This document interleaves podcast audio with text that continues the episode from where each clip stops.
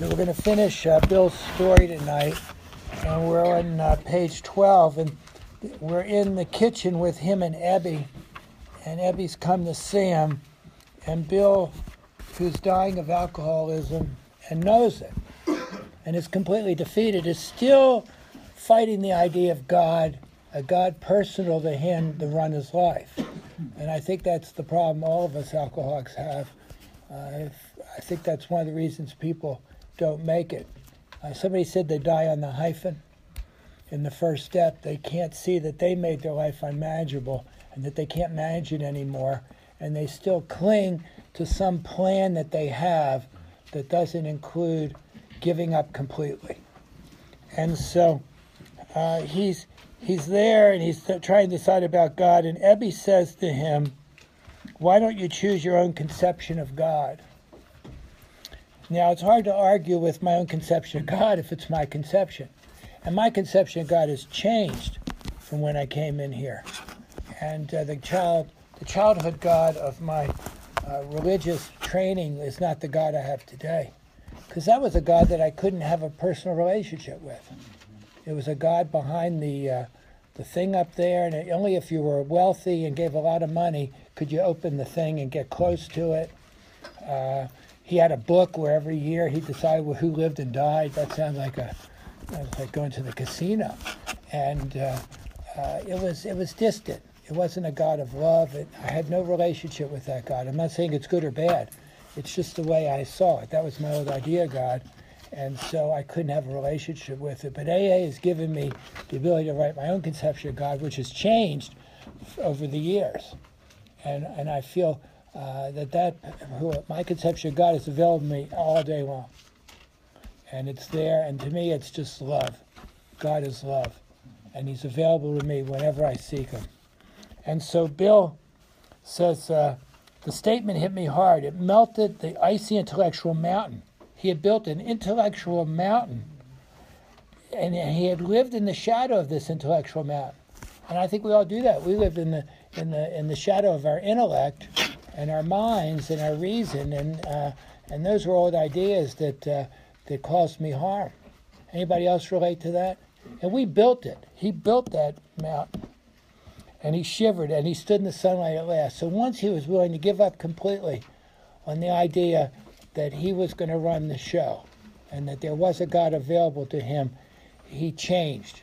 He had a dramatic change. And a lot of people relate that when they do the third step to get down on their knees and they're really serious, that when they get off the, the, the knees the first time, they really feel different. And it's only a matter of willing to believe in a power greater than myself. We don't use the word God in the second step. It's a power greater than myself. And to be willing to believe that for an alcoholic is a major, a major change. To truly believe that there's a power greater than me that can run my life, restore me to sanity, see the truth about things.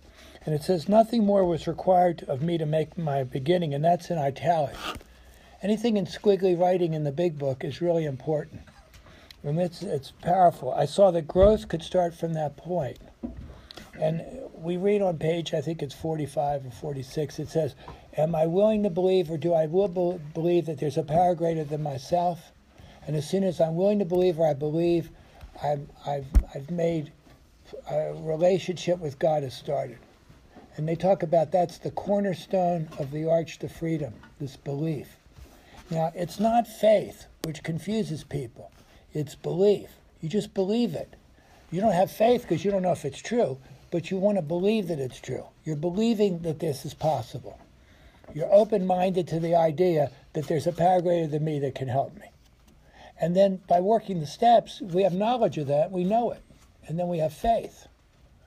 And so there's a difference between belief and faith. And a lot of people want to start with faith, which is knowledge, and you can't do that. You have to start on belief. And that, that's why people want to know how the story is going to end before they're willing to do it.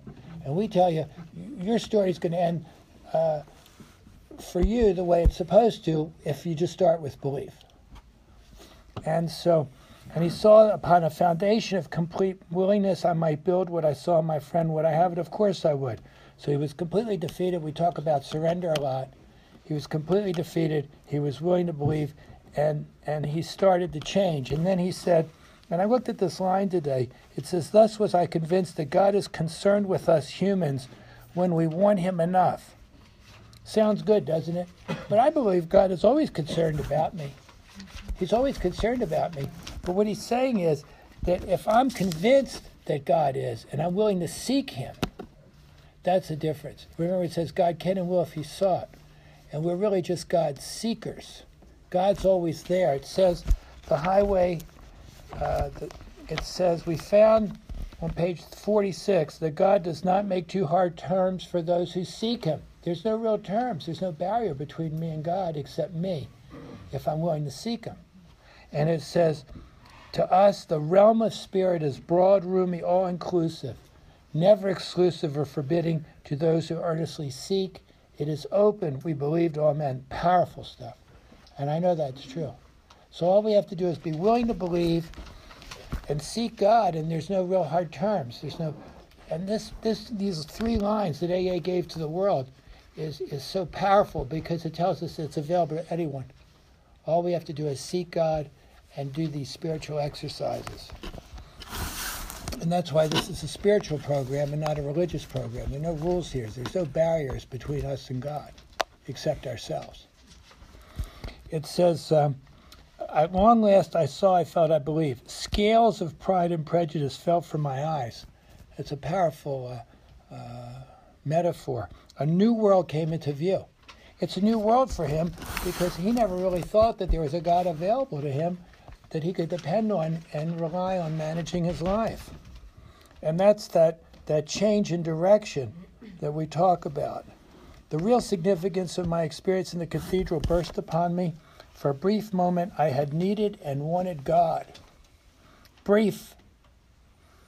There had been a humble willingness to have him with me, and he came. So he had a spiritual experience in the Winchester Cathedral. He was like 22. But soon, now, see if any of you did this. The sense of his presence had been blotted out by worldly clamors, mostly those within myself. We block God out. God's always been there. And what we do every day in the 10th step is we look where we're blocking God out and we stop and we ask to be free of what's blocking us so God can can we can access that power. We can be in the now with God. And we all have had worldly clamors that blocked him from myself and I set the ball rolling. Remember, we were self centered, self will run riot, and that's what we were.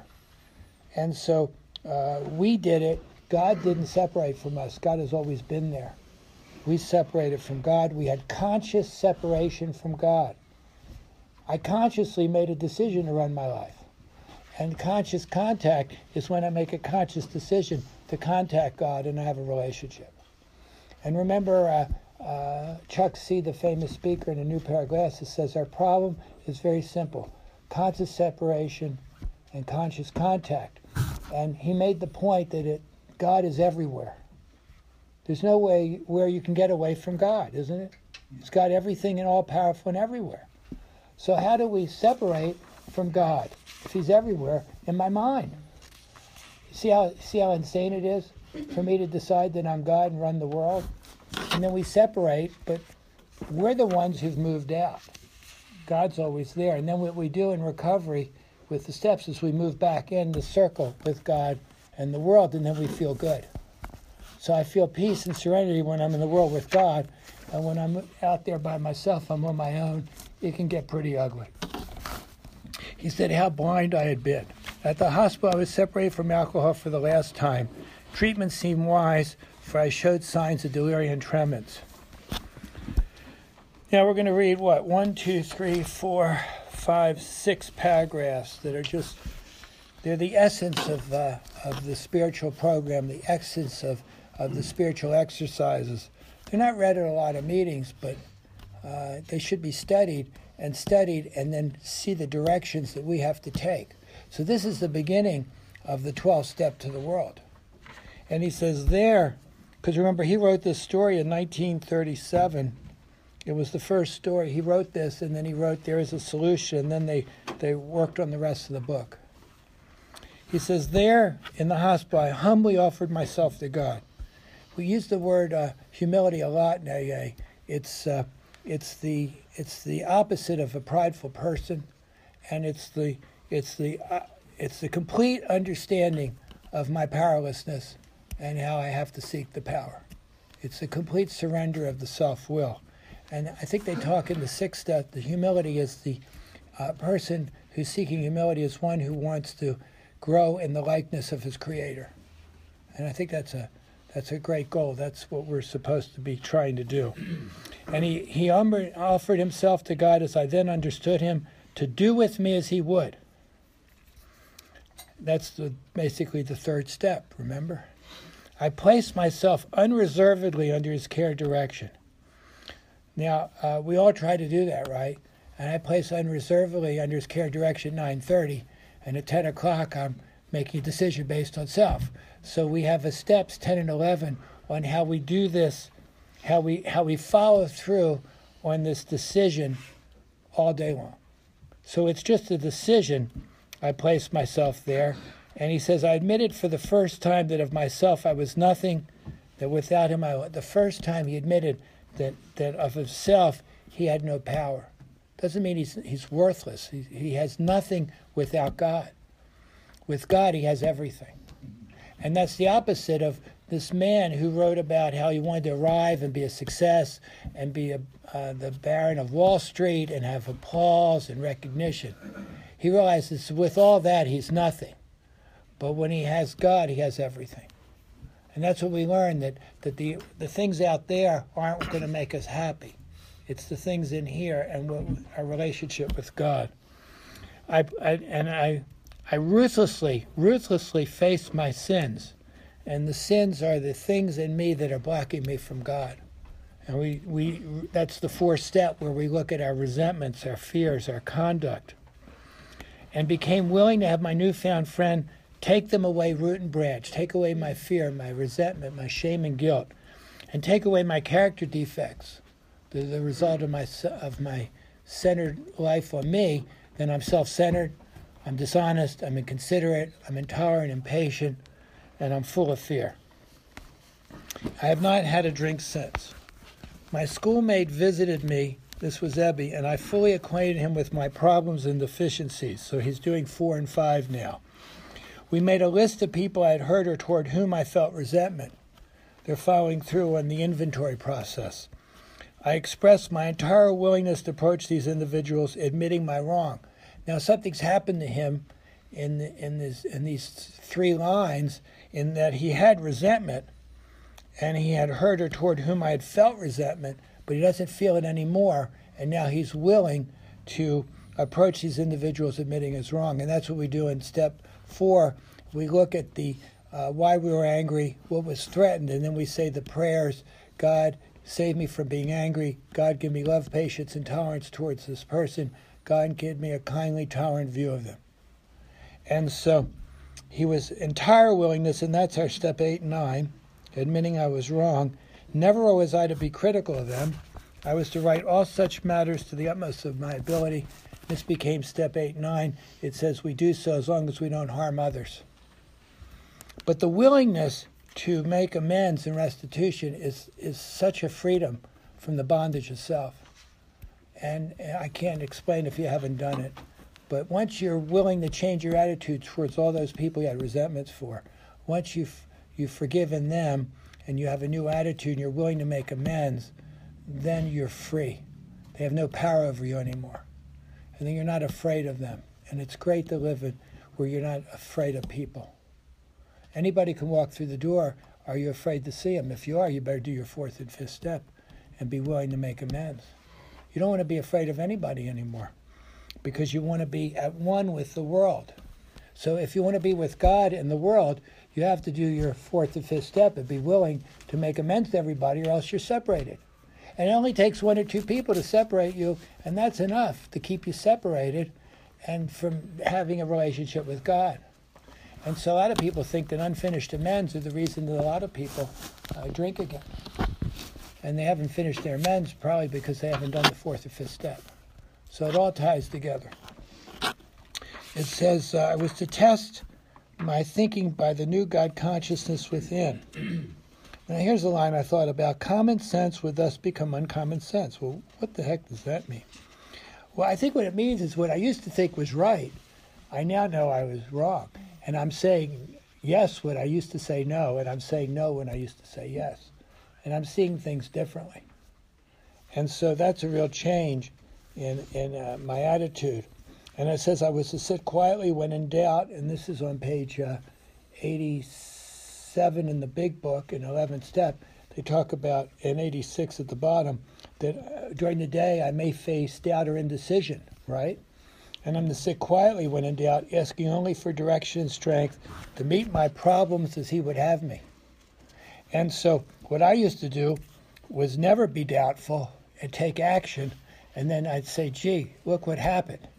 And so now it's it's a spiritual experience when I know I don't know the right thing, and I pause and I say, "God, I don't know what to do here." In fact, it's very liberating. If you have a problem and you're you're stewing about it and you don't know what to do, just say, "God, I don't know the right thought or action here. I'm going to give it to you." And then it says, "We relax and take it easy, and we wait for the right thought or inspiration." And that's a form of humility that I don't really know what's best. And when I do that, it's amazing how these thoughts just come in there and they say, wow, where'd that come from? I used to do it at work all the time. I'd have really tough cases, very tough things to decide. I wouldn't know what to do. So I'd say, well, I'm going to put this aside. I'd say right there, I'd say, God, I'm going to put this aside. I'll think about it later. I tell the patients, I said, I'm going to think about it. I said, this is a tough thing. We've got a lot of options. And then, like at three or four in the morning, I wake up and it would come to me, and, and it was just, it was absolute, you could tell it was the right thought. And so uh, uh, that works. And the only time it doesn't work is when I don't sit quietly in doubt and I think I need to make a decision. So a lot of times people ask me what they what they should do. I said, "Well, did you ask God yet? did you pray? Did you uh, ask God and then and wait and take it easy and see what happens?" Um, people are new in the program don't like that because they want to know right away what to do, and they've already made up their mind. And if I don't agree with them, then I get on their list. That was a joke, by the way. Never, but it's true. Linda's laughing; she knows it's true, right? Never was I to pray for myself, except as my requests bore my usefulness to others. That's another thing. I don't know what's best for me. Remember that uh, Dr. Addict chapter? He says, I don't know what's best for me, I don't know what's best for you.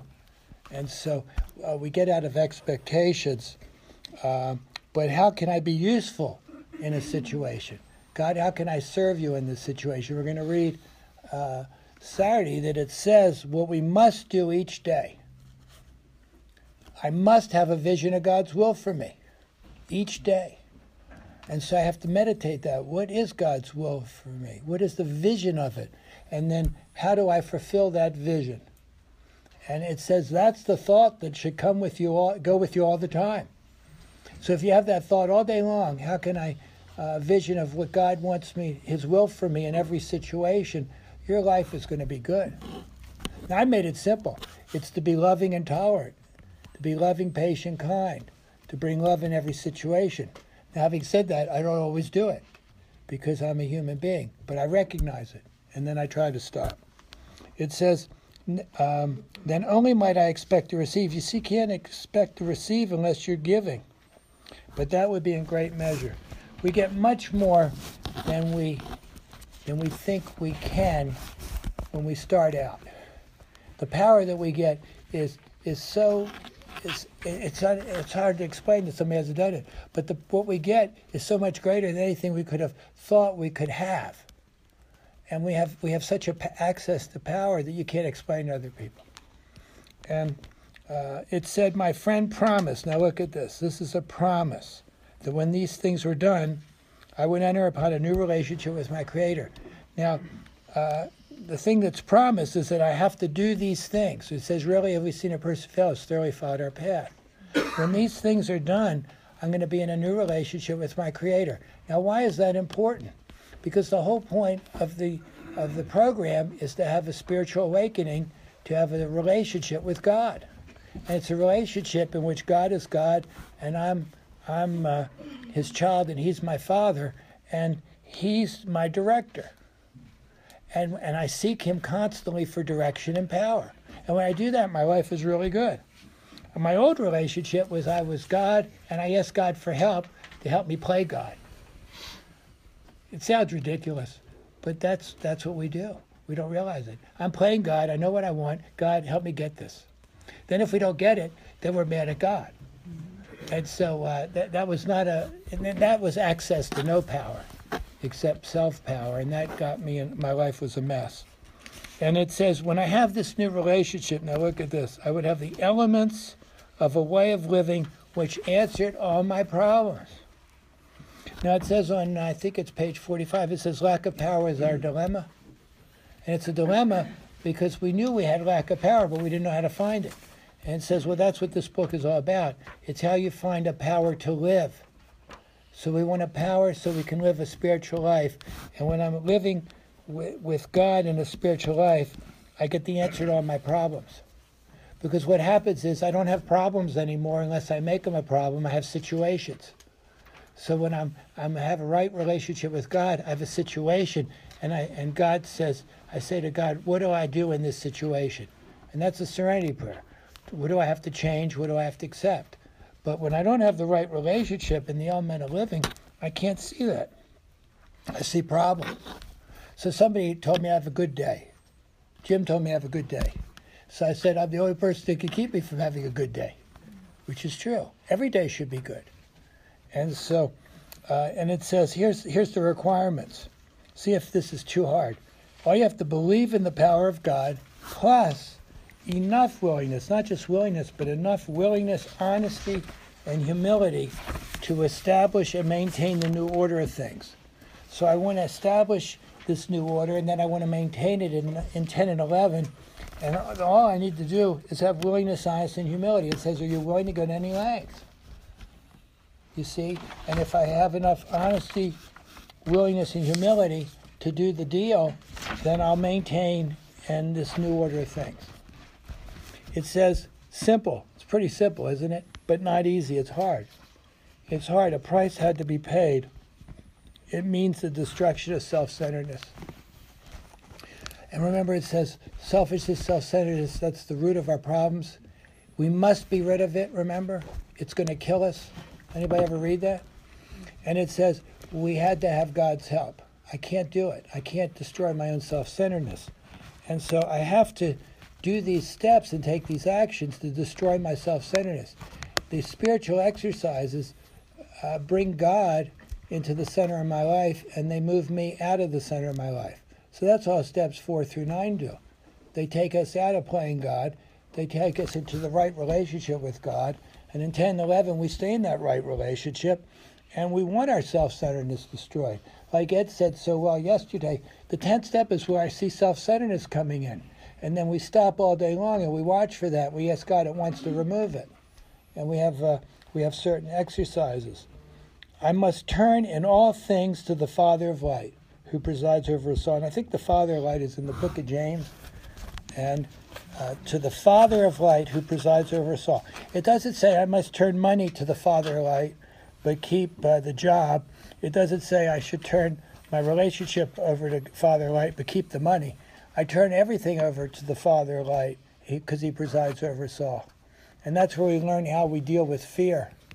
Remember, fear is when we're relying on self and we're managing some area of our life. It says these were revolutionary and drastic proposals, but the moment I fully accepted them, the effect was electric. There was a sense of victory followed by such a peace and serenity as I had never known. There was utter confidence. I felt lifted up as though the great clean wind of a mountaintop blew through and through. God comes to most men gradually, but his impact on me was sudden and profound. Now, I, there are blogs where people say that Bill W. was having DTs, and when he did all this and his vision, and they make fun of it, there are people who are skeptical, uh, who are not alcoholics, but if you go on the internet, you can see some of this. But uh, what I think happened was God had to have someone who was so changed that they couldn't stop from going out and spreading the message. And it's just to me, it's like Saul on the Damascus highway. God needed to come to someone in such a powerful way that they couldn't help but change and spread the message. And Joe and Charlie make this point that if Bill W. hadn't had the spiritual experience it was so profound, he never would have made it six months to meet Dr. Bob.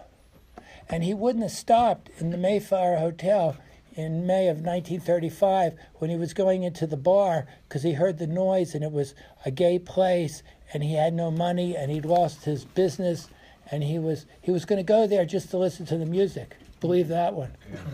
but as he crossed the threshold, what happened? God said to him, "You need to go and you need to find another alcoholic to talk to." And he had stayed sober till that moment, and then he found Dr. Bob, and we're here today. So think about that. And so he had a profound experience. Now they, they wrote the uh, the uh, spiritual experience in the back of the second book, uh, second edition, because a lot of people thought if they didn't have this spiritual experience, they weren't doing it right. But we now talk about the spiritual experience can be suddenly or it can be gradually. But like Sandy Beach says, whenever it comes, it's suddenly. So it may come more gradually to some people, it may come dramatically. It comes to me when I change and stop my self centered thinking and say, I, I don't want to be angry here. I'm judging. It, it comes to me when I have fear, and I say, I don't want to have fear here. I, I don't want to run this area of my life. It can be these kinds of experiences. You can have them all day long. When you see your self centeredness and you say, I want you, God, to come in and help me change. So he went to the doctor to see if he was still sane. And the next paragraph says, Something has happened to you, but I don't understand, but you better hang on to it.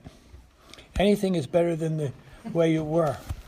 Now, this next line is really profound because he's laying in the hospital, he's worked the steps, he's just gone through the DTs, he's just a few, four, few, few days sober, but he thought of the thousands of hopeless alcoholics. You see how he's completely he's completely changed. This man was totally absorbed with himself, and now he's thinking how he can help all these people and give what was so freely given to him. Perhaps I could help some of them. They in turn might work with others. He could already see this this powerful thing that he'd been given and how it could work and it could change uh, people's lives. My friend had emphasized the absolute necessity of demonstrating these principles in all my affairs. We don't talk that about that enough. A lot of the 12 step is like going to other people and, and sharing your experience, but the 12 says we have to practice these principles in all our affairs. Because if I don't practice the principles in all my affairs, I can't be of help to anyone.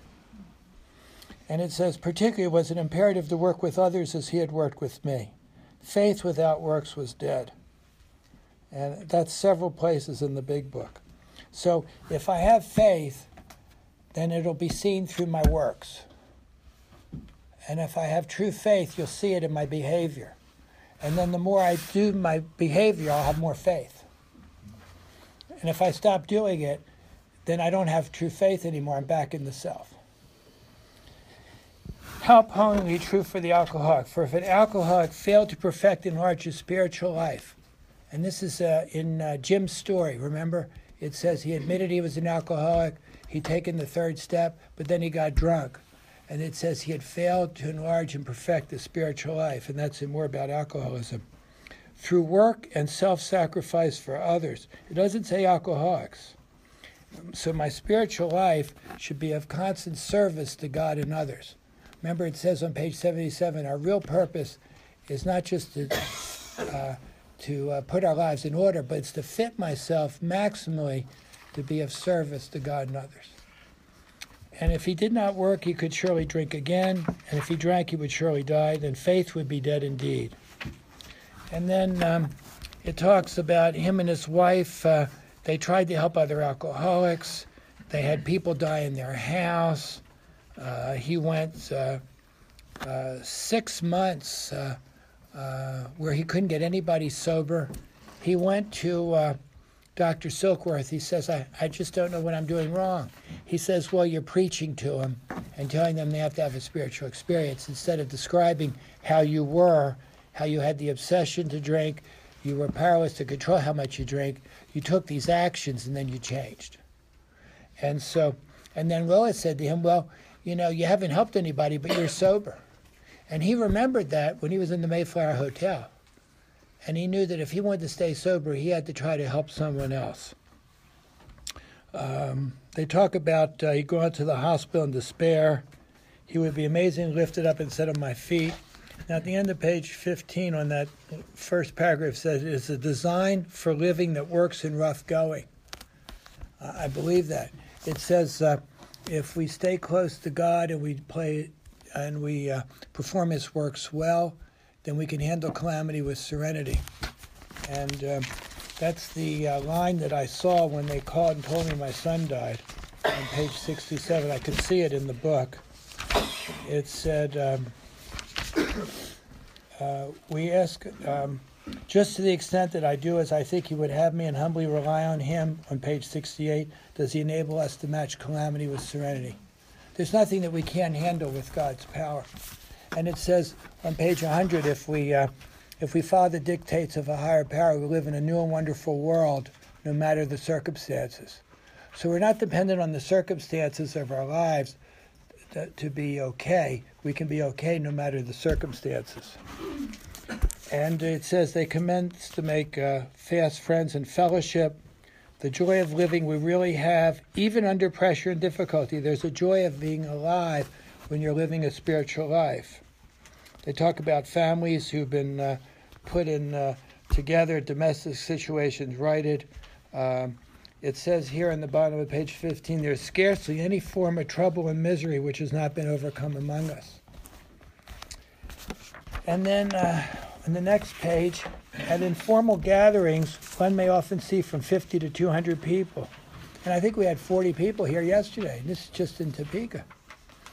And so uh, they end this story, and it's very powerful, and then we'll have time to open up. An alcoholic in his cups is an unlovely creature. That's a that's an understatement. Mm-hmm. Our struggles and our struggles with alcoholics are variously strenuous, comic, and tragic. One poor chap committed suicide in my home. He could not or would not see our way of life. Could not or would not. Now that's in. Uh, some people are constitutionally incapable of being honest with themselves, and they couldn't see the truth about their situation, so they would not accept our way of life. And and the thing we've learned, and I uh, heard people agreeing, if they want to, don't want to accept our way of life, there's nothing we can say that's going to convince them. And, and we have to move on till they're defeated enough. Only when they're defeated enough will they be willing to listen. He says there is a vast amount of fun about it all. Uh, we laugh at things here that other people think it's just, what are they laughing about? You know, somebody buys a new car and wrecks it that day, and we're all laughing. And, you know, it seems funny to us, but it's not funny to normal people. They don't understand. Um, faith has to work 24 hours a day in and through us, or we perish. Faith has to work. Not belief, but faith. So the faith, the knowledge of God, has to work 24 hour days in and through us. And the faith produces the knowledge of God that works in and through me. And if we do that, then, then we're okay. If not, we're going to perish. We'll have a spiritual separation. Most of us feel we need lo- look no further for utopia. We have it with us right here and now.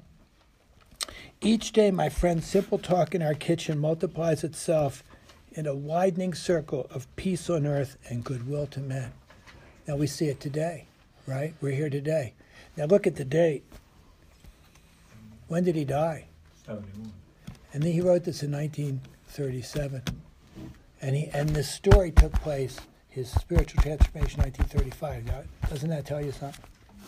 So they put this story here before they got to there as a solution. So you would read this and you'd want to go on as an alcoholic and you want to do the rest of the deal. So I'll turn this up, we'll open it up. Uh, I have to figure out how to turn it off.